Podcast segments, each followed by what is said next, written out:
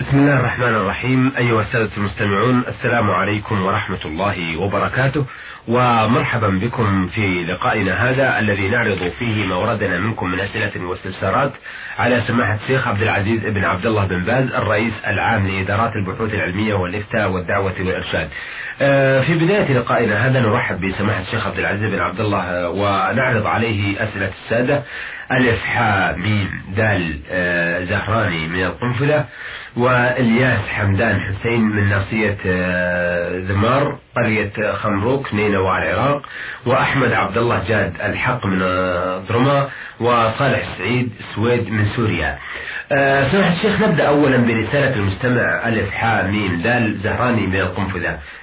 آه، ملخص رسالته هذه يقول هل تجزئ الأضحية التي في بطنها حمل علما أن الذي ذبحها لا يعلم وقد خطب إمام صلاة العيد وذكر بأنها لا تجزئ؟ بسم الله الرحمن الرحيم. الحمد لله وصلى الله وسلم على رسول الله وعلى آله وأصحابه ومن اهتدى بهداه. أما بعد الذبيحه التي فيها ولد تجزي بلا شك. والخطيب الذي قال انها لا تجزي مخطئ غلطان البقرة والناقه والشاة من الغنم من الضال والمعز يكفي في بطنها ولد تجزي بلا شك. والذي خطب بانها لا تجزي قد غلط. وقال قولا لا حجة له فيه ولا أعلم به قائلا من أهل العلم. بل ذلك خطأ نعم نعم. آه هذه الرسالة التي بين يدينا تحمل عدة أسئلة وأسئلة مفيدة من ناحية آه، زمار قرية خمروك بمحافظة نينوى بالعراق. يقول بسم الله الرحمن الرحيم. السلام عليكم ورحمة الله. أخواني إنني ينشرح صدري كثيرا حينما أسقي إلى طرح الأسئلة الشرعية والإجابة عليها. آه، من قبل فضيلة العلماء لديكم لكن في نفس الوقت أقترح إطالة فترة البرنامج وطرح عدد أكثر من الأسئلة والإجابة عليها. نقول لك يا أخ نحن نطرح آه، كثير من الأسئلة ونستغرق وقت البرنامج كله. يقول أخواني لدي أسئلة أولها. أرجو أن توضحوا لي وتفيدوني عن صلاة الحرب الخاصة بالعسكريين المتواجدين في ساحة المعركة. وهو بعث هذه الرسالة من ساحة المعركة. يقول هل أن العسكري يصلي دائما صلاة القصر؟ أو إذا استقر بعض الشيء في عن ساحة المعركة يصلي صلاة الحضر مع بقية النوافل والسنن وإذا كانت له الرغبة في ذلك فأيهما أفضل؟ وفقكم الله. صلاة الحرب مختلفة. إن كان في السفر إن كان مسافرا ليس في بلده فإنه يصلي صلاة قصر يصلي ثنتين الظهر ثنتين والعصر ثنتين والعشاء ثنتين. كسائر المسافرين. والسنة لهم أن يصلوها كما صلاها النبي صلى الله عليه وسلم. يصلوها جماعة. الواجب أن يصلوها جماعة مع القدرة بإمام فيصلي بهم ركعتين وإذا كان العدو في القبلة يصلي بهم جميعا ويركع بهم جميعا آه، ثم يسجد في الصف الأول ويبقى الصف الثاني يراقب لئلا يهزم العدو. فإذا قام الصف الأول من السجود سجد الصف الثاني كما فعله الصحابة مع النبي صلى الله عليه وسلم. ثم بعد ذلك يتقدم الصف الأول ويتأخر الصف الثاني ويصلي بهم جميعا ويركع بهم جميعا ثم يسجد بالصف الأول الذي كان مؤخرا في الركعة الأولى ويقف الصف الثاني الذي هو المقدم في الأولى يقف آه، ينتظر وينظر ويحرص فإذا قام الصف الأول من سجوده سجد الصف الثاني ثم سلم بهم جميعا. هذا نوع من صلاة الخوف. وهناك أنواع أخرى في صلاة الخوف. ينبغي أن يراعيها الإمام الذي يصلي بهم. ومنها أنه يصلي بهم يصلي بطائفة الركعة ثم تصلي لنفسها الركعة الثانية وتسلم وتذهب للحراسة وتأتي الطائفة الأخرى وتصلي معه الركعة الثانية. فإذا فرغت من السجود فرغت من السجود قامت وقضت ما عليها من ركعة ثم سلم بها. هذا نوع آخر فعله النبي صلى الله عليه وسلم. وهناك أنواع أخرى تعرف من كتب الحديث مثل بلوغ المرام مثل منتقى الأخبار مثل صحيح البخاري مثل صحيح مسلم السنن الأربع موضح فيها أنواع صلاة الخوف. ويجوز أن يصلي ركعة واحدة. هذا على قول المختار أيضا. يجوز أن تصلي كل كل طائفة ركعة واحدة. أو يصلي بهم جميعا ركعة واحدة. فلا بأس. الحاصل أن صلاة الخوف أنواع معروفة. فينبغي الإمام أن يصلي بهم ما تيسر من الأنواع التي يستطيعها. فإذا لم يستطيعوا صارت الحرب شديدة والاختلاط آه، بين العدو وخصمه فإنهم يصلون رجالا وركبانا ولو بالإيماء كل يصلي لنفسه. مستقبل القبلة وغير مستقبلها عند الضرورة. كما قال الله جل وعلا فإن خفتم فرجالا أو ركبانا. وأما إن كان الحرب الحضر في بلد الإقامة فإنه يصلي أربعا كسائر المقيمين. نعم. ولا يصلي اثنتين إلا ما هذا في السفر خاصة أما الذي حربه في البلد في أطراف البلد فيصلي أربعة ولا يصلي اثنتين. نعم. لكن في الحرب إذا كان في المعركة وعلى دبابته أو ما شابه ذلك يصلي على أي وجه؟ يصلي على حاله بالإيماء إذا لم يقدر على غيره. على أي وجه؟ كانت إن كان يركع ويسجد في محله يصلي فيه فعل وإلا صلى بالإيماء وإن قدر قبلة فالحمد لله وإلا إلى أي جهة. إلى أي جهة. نعم عند الضرورة عند الضرورة نعم.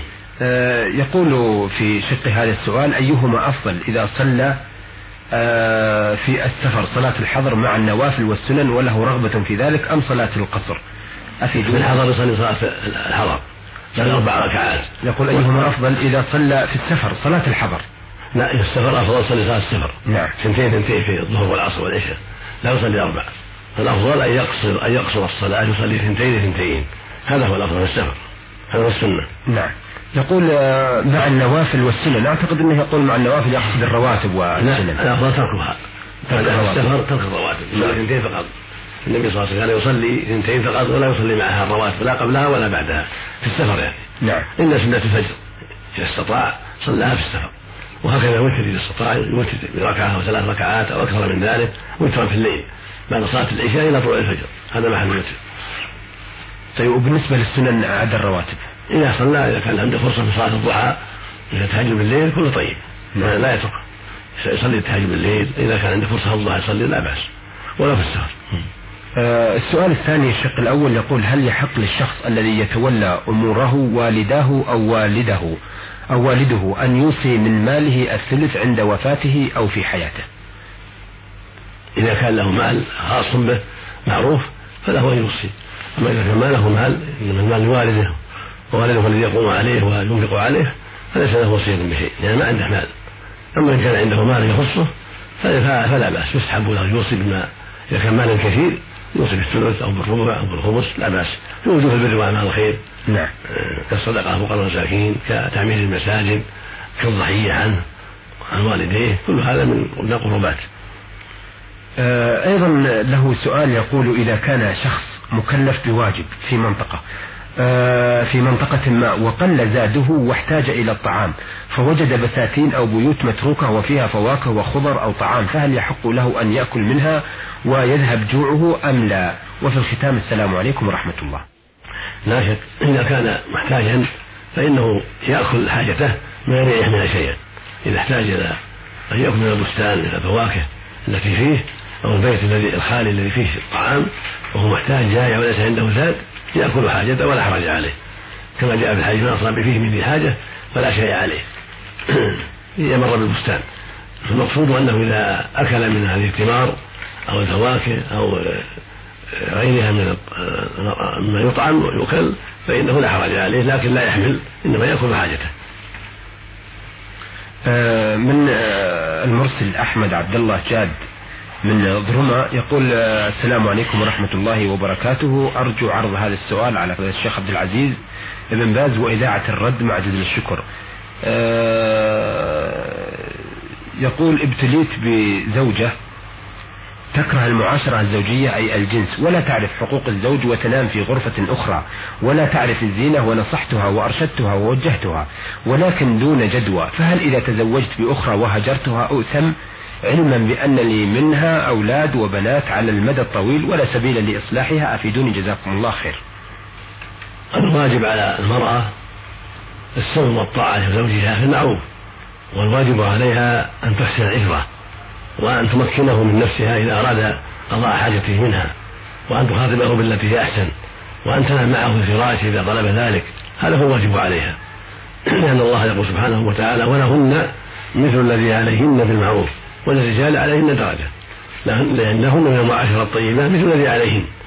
الله أمر بالمعاشرة الطيبة قال فقال وعاشرهن بالمعروف. فكما يجب على الزوج أن يعاشر المعروف فهي أيضا عليها أن تعاشر المعروف. وللرجال على المرأة درجة. فعلم بذلك أن حق الرجل أكبر وأن الواجب عليهما جميعا التعاون على البر والتقوى والمعاشرة الطيبة بالكلام الطيب والفعل الطيب عليها وعليه جميعا. فإذا أصرت على أنها لا تمكنه من نفسها وعلى أنها تنفرد وحدها وعلى أنها لا تعتني بنفسها من أهل الزينة والطيب هذا غلط منها وخطأ. لا يجوز لها ذلك. ولك أيها السائل أن تتزوج مطلقة. لك أن تتزوج بثانية وثالثة والرابعة لا حرج عليه حتى ولو كانت من أحسن الناس طاعة وامتثالا لكان تزوج. لكن بهذه المثابة من باب أولى أن تزوج لأنها لم تقم بواجب ولم تمكنك من ما يسبب عفتك وغض بصرك فيشرع لك في هذه الحال وأنت قادر أن تزوج حتى تعف نفسك وحتى تجد الراحة من هذا التعب. ولعلها بالزواج لعلها تنيب إلى رشدها ولعلها ترجع عن غلطها هذا بسبب زواجك على غيرها. هذا هو الذي أرى في هذه المسألة مع النصيحة لها والعناية بها وتوجيهها الخير. وكذلك توصي أقاربها كأبيها أو أخيها أو خالها أو عمها أن ينصحها وأن يوجهها الخير. وكذلك أمها وجدتها وخالاتها يعني توصي من حولها من أقاربها بأن ينصحوها ويوجهوها الخير لأن هذا أمر يضرها ويضرك جميعا. يضرك ويضركما جميعا. وإن فإن استمعت واستقامت فالحمد لله وإلا فأنت حر بحمد الله تستطيع أن تفارقها تستطيع أن تزوج ثانية وثالثة ورابعة كل هذا بحمد الله لك ميسر إذا قدرت عليه نعم. والله المستعان ونسأل الله للجميع الهداية. الرسالة الأخيرة التي بين يدينا في هذا اللقاء وردتنا من الجمهورية العربية السورية يقول مرسلها صالح سعيد السويد من سوريا لديه مجموعة أسئلة أو لديه سؤالان. يقول السؤال الأول هل تنوب صلاة الجمعة عن صلاة الظهر؟ أرجو توضيح ذلك على كافة المذاهب. نعم. إذا صلى الجمعة كفت عن صلاة الظهر؟ عند جميع أهل العلم. إذا صلى الجمعة على الوجه الشرعي الذي شرعه الله فإنها تجزي عن صلاة الظهر. في قول آخر بعض العلماء أنه إذا كان في البلد عدة آه، جوامع فإنه يصلي الظهر بعد الجمعة احتياطا لأنه يخشى أن تكون بعض الصلاة بعض الجمعات لم تصح بسبب أنها صليت من دون من دون عذر في التعدد. نعم. وهذا قول ليس بشيء ولا ينبغي أن يعول عليه. متى تعددت الجمعة في البلد للحاجة إليها فإن كل جمعة مجزئة لمن صلى. فإذا صار في البلد أربعة جوامع خمسة جوامع كلها مجزئة عن صلاة الظهر والحمد لله. ولا ينبغي أن يصلى بعدها ظهرا كما يفعل بعض الناس في بعض البلدان يصلي الظهر بعد الجمعة احتياطا. نعم. هذه بدعة لا وجه لها ولا أصل لها. فمن صلى الجمعة كفته والحمد لله. الله فرض علينا خمس صلوات من ست. فمن صلى الظهر بعد الجمعة أتى بست صلوات وهذا منكر. الله إنه فرض على العباد خمس صلوات في اليوم والليل خمس. والخامسة صلاة الجمعة في يوم الجمعة. فمن أتى بالظهر بعدها فقد أتى بسادسة وهذا لا يجوز. وهذا بدعة.